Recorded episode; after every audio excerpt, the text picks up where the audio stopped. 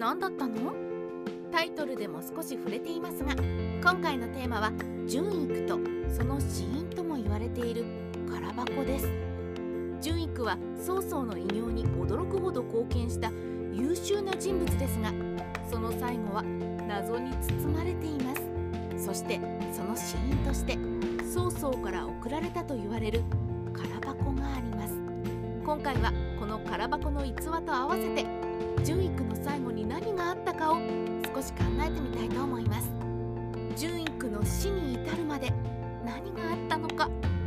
まずは純育の死の直前に何があったのか、それをもう一度確認してみましょう。にひゃくじゅうにねんに曹操は孫権征伐に赴きました。この際に純育は軍の慰労に純育を派遣してくれるように頼んだので、純育は後から合流します。三国志演義ではいろいろと画策する純育ですが、正史を見てみると後方支援担当の政治家、職の諸葛亮のように働いていて軍に同行するのは珍しいことです。しかしこの後に病気になって寿春に残り、そのまま亡くなりました。この唐突な死から純育はよく最後について論争されています。よく言われているのが、曹操が空の箱を送り、その箱から自分は用済みと言われたことを察した純育は自殺したとも、または以前に反乱に加担する手紙を受け取っており、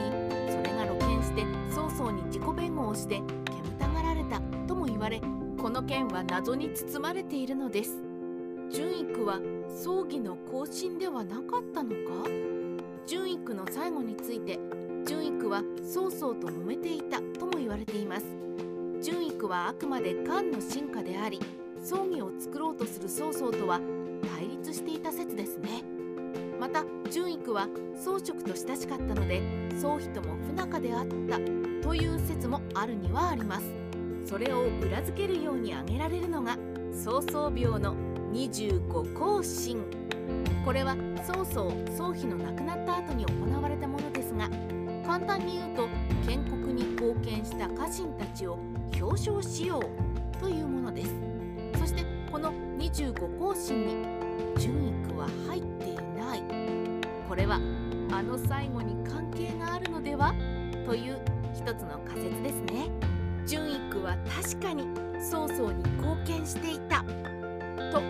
こまで挙げておいてなんですが、純育は曹操の家臣として貢献度はかなり上位です。正史三国志を見てみると分かりますが、列伝されている人数を見てみると魏の多さは他にこくよりもはるかに多いです。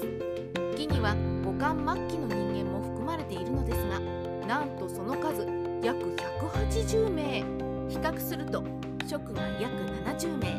呉が約ひゃくめいであり、その中身の記録についても魏の多さは追従できないほどになっています。そしてこの魏の列伝、ずらりと並んだ曹操の家臣たちのいちわり以上が純育が推挙してきた人間なのですから、大変な貢献度でしょう。曹操の飛躍を支えたのは純育の人脈といっても過言ではありません。また前述したにじゅうごこうしんですが、各巨著武禁も入っていないので、どの辺を更新としたのかの基準が曖昧に感じるのは否めませんね。そして何より有名な逸話といえば、純育の空箱に関しては信憑性がないとも言われており、現代に至っても純育の死の原因は分かっていないのです。純育に対するさまざまな評価、また純育というのは非常に評価されていた人物でもあります。陳寿も純育の才能と見た目をやたら褒めていますし、拝聴史も純育を核なんかと一緒の巻にまとめるのはおかしいだろうと言っているほど。ただしふたりとも暗に純育は心から曹操に仕えてはいないということを匂わせてはいるのです。ここから推測されるのは、当時としても純育は自殺がありえる、曹操に追い込まれたのでは、漢王朝と曹操とで板挟みにあっていたのではと思われていたということです。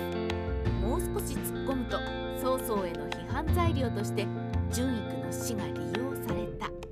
とも考えられます。個人的には淳育は曹操に仕えたいという思いと漢王室への忠誠と板挟みにあり、そこに家老道もあっての病死、諸葛亮と同じような結果もありえるのではとも思いました。ただいろいろな記録を追っていくと淳育は誰からも褒められていて、曹丕とも普通に楽しく話したりしている、そういう気持ちの良い人物であったのは確かなのだとも感じましたね。三国志ライター千の独り言。筆者の個人的なイメージではありますが、淳育は面白い人物であると思います。漢王室に仕えていたのか、曹操に仕えていたのか、曹操に仕えているとするならばどこまでついていく気持ちでいたのか、淳育はその最後も相まって謎が深まるばかりです。そういう想像ができることこそが